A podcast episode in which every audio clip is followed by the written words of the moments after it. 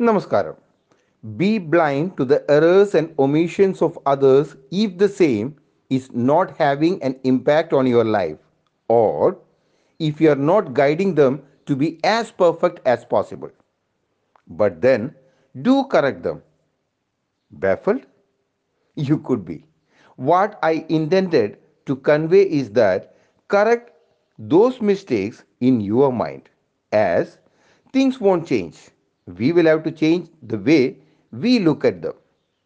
If you are ready, here is that morning change to start your day even brighter. Welcome to AV Suprabhatham. Some people may notice the change in your attitude towards them, but what they will miss to realize is the fact that it was their behavior that made you change your attitude towards them. I am simply trying to tell the truth about human behavior as I see it.